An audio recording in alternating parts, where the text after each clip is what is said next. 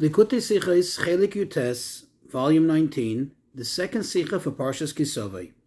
This is, on the one hand, a Rashi Sicha.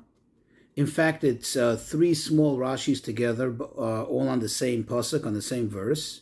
However, it's not your typical Rashi Sicha, because I believe the main point of the Sicha is to bring out the depth, or I should say the esoterics, of this particular Rashi.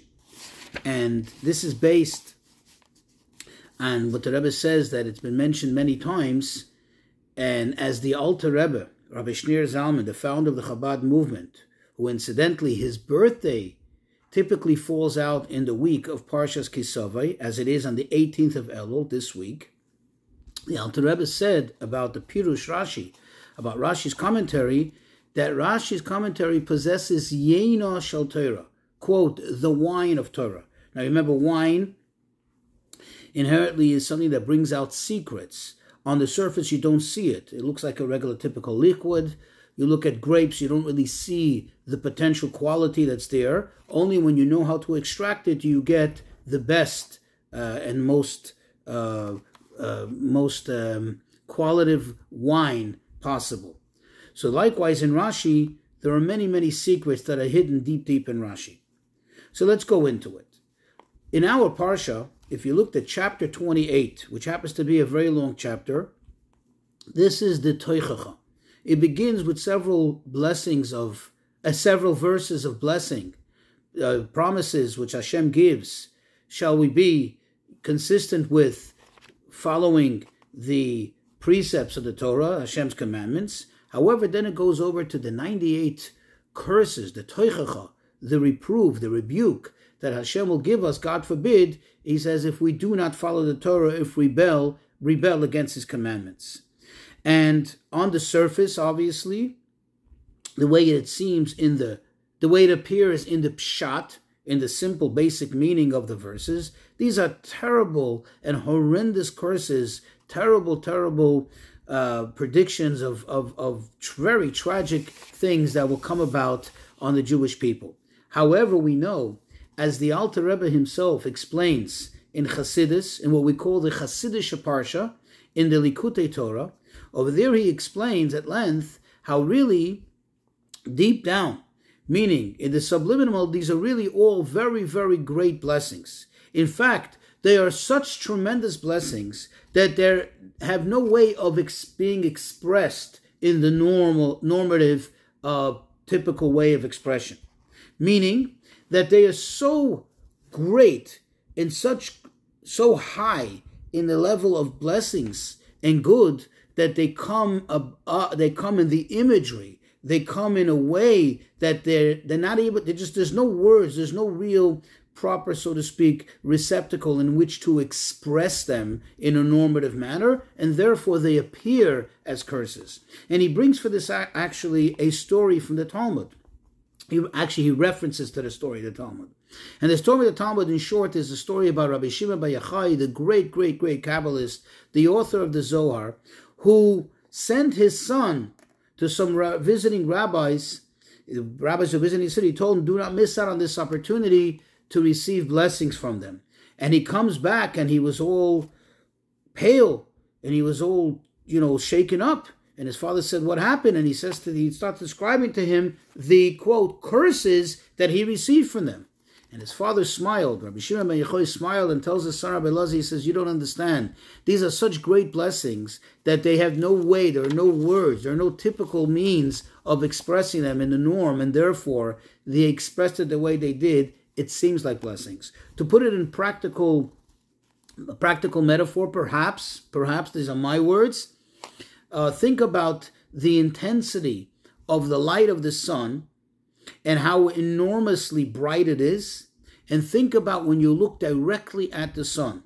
It is such great light. It is so intense. It's so immense that you don't see any light. You see darkness. You can't see anything. It, there's no way that we have the tools to really properly uh, process it to get for it to get expressed in the right normative manner.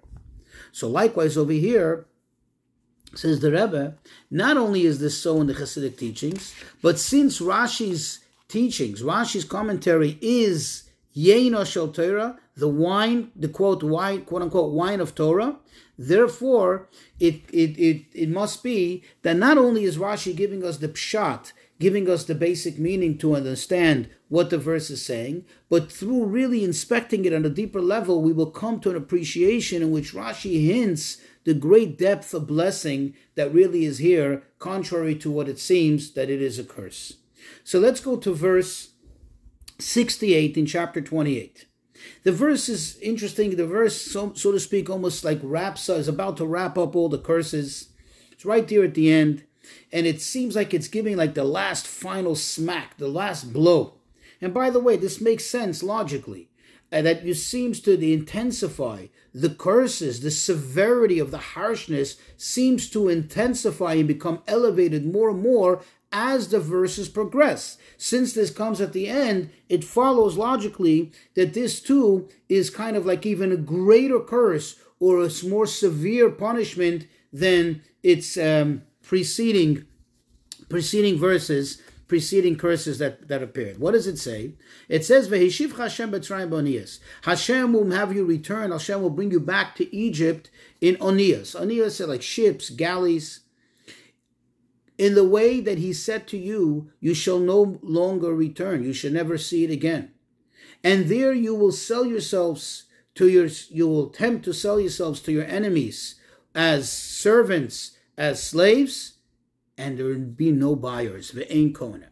So Rashi addresses these three things in the verse, and he explains it. First of all, the heading that begins with the word oniot, which I said means like ships, boats, galleys. And he says, what does it mean? Rashi says two words. Bisvinois, in ships, in captivity. We'll soon analyze. The next Rashi says, goes on the words v'hismakartem uh, shom loivecha. You'll be you'll sell yourself there to your to your enemies. Says Rashi, quote, you will seek to have yourself sold to your enemies as servants and slaves. And then the third Rashi on this verse, on the words ve'en konan, there'll be no buyers. In that heading says Rashi, because there will be decreed upon you total doom and extermination, annihilation. Now, in order to really understand what Rashi is trying to bring out, in other words, because it doesn't, on the surface, it doesn't really seem that Rashi is giving us much great insight, or certainly not uh, necessary insight, so to speak, because it seems to be obvious and clear from the verse, and it doesn't really seem that Rashi is really adding a tremendous amount to the verse. However, based on what we said before, that it's logic and it's rational to understand that as the verses progress, the intensity of the curses progress. At this instance is coming at the end, this is a greater curse than had been previously mentioned. And therefore, Rashi is addressing the questions that could be asked. Number one,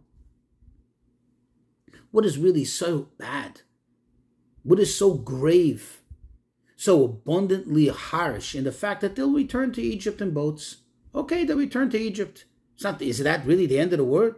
World, considering all the previous blessings, which when you read through them, they're horrendous, they're hair raising. Another question what really is so bad, so significant about the fact, not just that they're going to go back to Egypt, but in the way that I told you that you will no longer go back in that way. You will no longer see that way. What is really so intensely hard, harsh about that? Another question if Rashi's whole point is that they're going to go back in Onios, means ships, why does he add the word ships in captivity? I mean, it's obvious that this is in captivity. You're not going to be going on your free will. Why? What is Rashi really uh, telling us with that extra word that he throws in? He's not just translating. For whatever reason, he felt the need to translate onios. And he tells us that it means sphinos, it means ships. But why does he add the word ships comma, in captivity. Why? What is that really uh, enhancing? What is that really telling us? And in general, why would Rashi have to explain the word onios? We do know what onios means. Anybody who speaks Lashon Kodesh, anybody who speaks ancient Hebrew knows onia means a ship. And therefore, we will come to the understanding by really analyzing these Rashis that Rashi is really trying to not just explain the words in the verse, but to show us how each point in this verse leads to a greater and more severe punishment, a more severe harshness in the curses that are already being spelled out all along. And this is how we'll go through it. So, uh, this is how we'll come to it, says the Rebbe. Let's look at the word onios, ships, that Rashi is telling us. It's not just that they're going to be taken back in captivity to Egypt, but it's the method in which they will be going.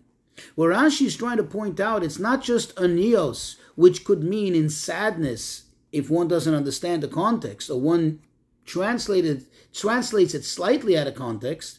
It can come from the word aniyah, which means sadness in calamity.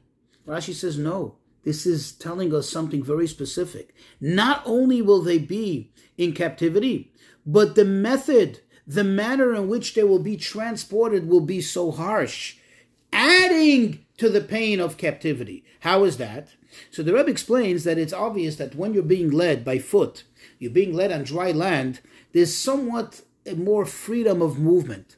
And and and the the the security, the oppression, the imposing watch of the guards is not as dominating, is not as, so to speak, stifling as it is when you're confined to a small, smaller space where you're confined to space. There's nowhere to go. There's nowhere to run. There's no scenery. Nothing changes. You're out there stuck, suffering with a constant watch literally breathing over you there on the ships. So that adds to the severity of the of the captivity.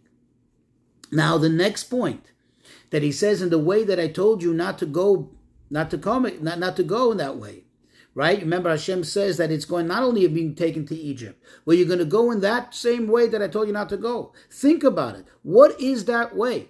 How does the Torah always describe the way that the Jews traveled when they traveled from Egypt to Israel as free people?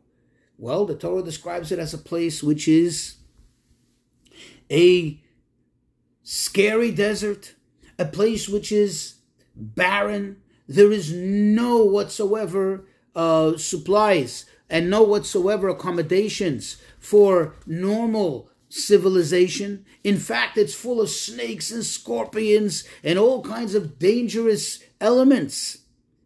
And thirst. There's no water. But interesting, that road was once taken by the Jews. But when you took that road, you took it with tremendous miracles. You enjoyed the grace of Hashem. And now you're coming back on that very same road, which is such a dangerous terrain, which is such a detrimental place for any human being to be in. And you're coming now as captives, taking that same road in reverse. That is even more severe. That is a more um, det- greater detriment than just being taken in captivity to Egypt. You're going back, reversing that very same thing. And the contrast to what you've experienced last time you've been on this road makes it even more severe. The next point, and you will try to sell yourself there to slaves. Again, this is not just saying that you're going to be captives, that this is saying you yourself are going to beg are going to yearn, are going to do whatever you can to try to get out of the clutches of your captors. That's how severe it will be. That you'll even beg to be sold as slaves. You will try to convince them to give you that allowance to sell yourself as slaves. Imagine how bad it is that if you're in the hand of captors already, you're already in captivity, and you want to, you elect, you will opt to go into a greater captivity or a different type of captivity as slaves, as maidservants, just to get out of the clutches. Imagine how severe that is. Imagine how terrible the oppression will be. And to who? That's the next step. To your enemies. In other words, you'll be ready to sell yourself even to your enemies. Not just to sell yourself to a neutral party, with maybe perhaps some kind of uh, subconscious hope that they will be kind to you. even knowingly going from the pan to the fire. It's so difficult to be in this captivity that you will be in, being brought back to Egypt, that you will opt to go to that and, and become sold and become possessions of your enemies. That's how severe it will be. And now even worse. And this is what Rashi adds in the final Rashi. That no one's going to want to buy you because it's going to be decreed upon you absolute destruction, annihilation. So this is in the pshat. This is in the pshat phase of Rashi. This is literally what Rashi is trying to bring out, progressing step by step by step, showing us how from the beginning of the verse to the end of the verse, it progresses, it increases in the intensity of the severe punishment that's here. Now we're going to go into the esoterics, the yeno shaltera, the wine, so to speak, the flavor here that's in Rashi this the secrets of the Torah that are hidden here in Rashi.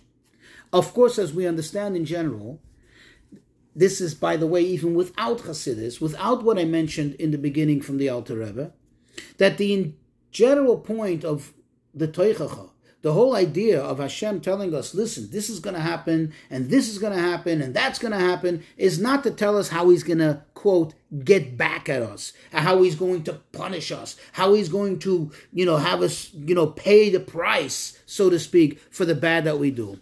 But rather, as He keeps on saying all the time, that through this, this will awaken us to do tshuva. In other words, even from the pshat, let alone from the side from the secretive part of the Torah, from the deeper esoteric meaning of the Torah, it's clear and obvious that the whole objective here is to bring them to do tshuva, to bring them to get closer to Hashem, not God forbid further from Hashem. And it's and it, the point is that through tshuva, you actually become better, you become greater. As we know, the famous statement of the Chazal of the sages that when a person does a high level of tshuva, a great intense tshuva, is even the most felonious acts, the most the greatest transgressions become counted as the greatest merits because they transform. And the idea behind it is that when you come, you fall so low, you and then you return, you're able to bring up with you the greatest, holiest sparks of holiness, as Chassidus explains, that have fallen so low the fact that they fell so low is an indicator that they came from so high, because we know the rule that's constantly repeated in Kabbalah that the higher something is, the the lower it falls. So if you're in such a low place that you committed sins and now you're coming back to tshuva, now you're coming back to Hashem, you're able to elevate with you and bring from the clutches of klipa and impurity, you're able to bring up then elevate the sparks of holiness. This is in general the whole point of what this teichacha, what this reprove, what this you know uh, uh, prophecy of curses and, and and punishment is all about. Is about bringing them to do tshuva.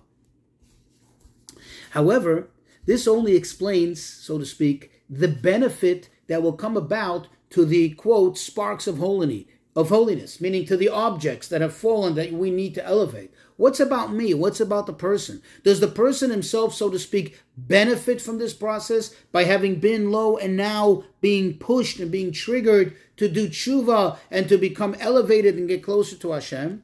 This is, says the Rebbe, is what Rashi is focusing on. In the Yena Shel Torah, in the quote, the wine of Torah of Rashi, this is what Rashi is really focused on, on how the person, the Jew, by becoming elevated through this tshuva, not only does he elevate the sparks of holiness, holiness, but he himself transforms. He himself, quote, gains. He becomes elevated tremendously through this process. And this is where he explains. When Rashi says, quote, on the words, you will be sold, you will try, you'll sell yourself as slaves. And what does Rashi add? which seems to be really superfluous. Rashi says, You will seek to sell yourself as slaves. I mean, come on, that's really what it means in the verse. That's what it seems to mean. What is it? What is Rashi adding? Rashi says that by this transformation, by this tshuva that we will do, coming closer to Hashem, we will now seek to become, we will seek, as I'll explain in a moment, to become servants of Hashem. What does that mean? You see, there are two modes in which we serve Hashem. We could serve Hashem. We know, by the way, soon we're coming to Rosh Hashanah. We're going to say im kibonim im keavodim. If we're like children to Hashem, if we're like servants to Hashem. Think about it. When someone is the in the mode of ben, a child, a son to Hashem, that is a tremendous level. Okay, there's a natural connection that we have, like a son has with a, with a, like a child has with a parent. It's biological, it's natural. But that also has a certain shortcoming to it. Think about it. It's not coming from the person, rather, it's just natural that the person should want to get close to Hashem. Because it's just that that's who you are. But when you seek, that's what Rashi's adding here when you are seeking to be a servant of Hashem. And what is a servant? A servant really is not biologically connected to the master. A servant does not have the excitement in helping the master and doing for the master. He doesn't gain anything for it. It's not his father, it's not him, it's not who he is. And yet you seek to do it for Hashem. That's a much higher level of service of Hashem. That's a greater service of Hashem than just being serving Hashem on the level of, so to speak, child.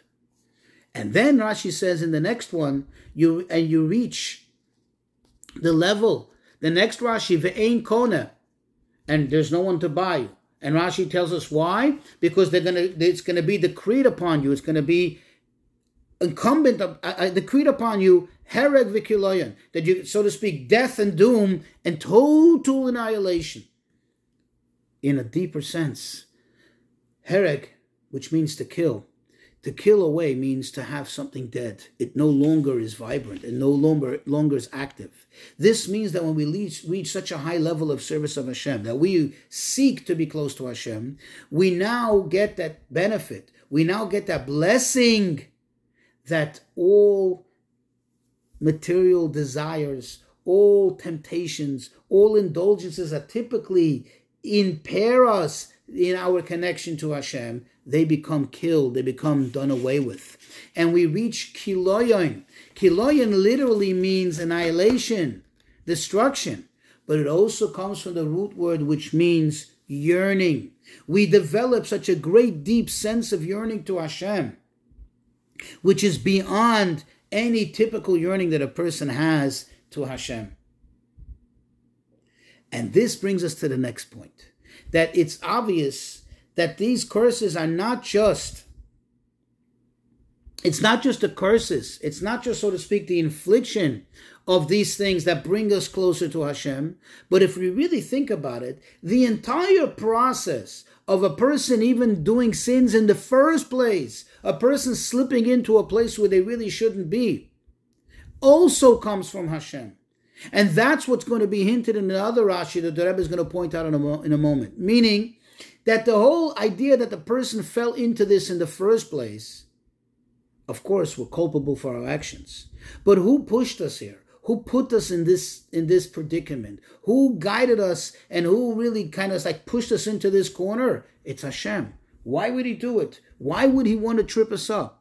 The answer is because there's a process here. That even when a person sins, the sin itself is to bring the person later to the tshuva. And through that to a much higher place than they would have ever been had they not fallen into that tight spot, had they not been in that place, bad place first. And this Rashi hits with the words when he says, Ba'anias, that how does he translate it? He says in the ships in captivity. Beshivya. Why did he add that word? We asked that question. Rashi is hinting that the reason why you are in these sphinos, the reason why you are in these boats, in this in this peculiar situation, in this predicament, is for the shivya purpose. The shivya being the word shuva, the ultimate return. You're not here in this predicament. You're not here high in the high seas, in the middle of a storm, just for the sake of being there. You're in these in this storm, in this predicament, in order for you to later come to that greater point of shivya, of return to Hashem. And now we can better appreciate what Rashi, why Rashi felt the need, according to this Yena Shal to translate the word onias. If you remember, we asked the question, everybody who speaks ancient Hebrew knows onias means ships. Why did Rashi have to say Svinos? Because if you look closely, if you analyze it, Onios is in Lashon Kodesh, is in ancient Hebrew. The word Sfinos is in Targum in Aramaic. What does that represent? Onios represents, since it's from Lashon Kodesh, it represents more the spiritual realm, the higher realm. Meaning, what is a boat? What is a ship? By definition, it's something to protect you against the dangers of the water. So there's that spiritual protection that comes from above. That is represented in the word onios. What Rashi is indicating, or Rashi is hinting, is that this is brought down and manifests itself into the idea of sphinos, into the Aramaic, so to speak. Aramaic is already a low world. It's not a holy language like Hebrew. Into the actions that we do here, the Torah and mitzvahs that we do here in this material physical world, that is the ultimate uh, so to speak, the ultimate protection, the ultimate um, um, uh, means through which we reach Hashem in the ultimate manner. So this was just a, an attempt. I have to say this this sikha really should be learned inside, should be studied in detail. But this is just a summary, an attempt to really put together, you know, the main points of this sikha.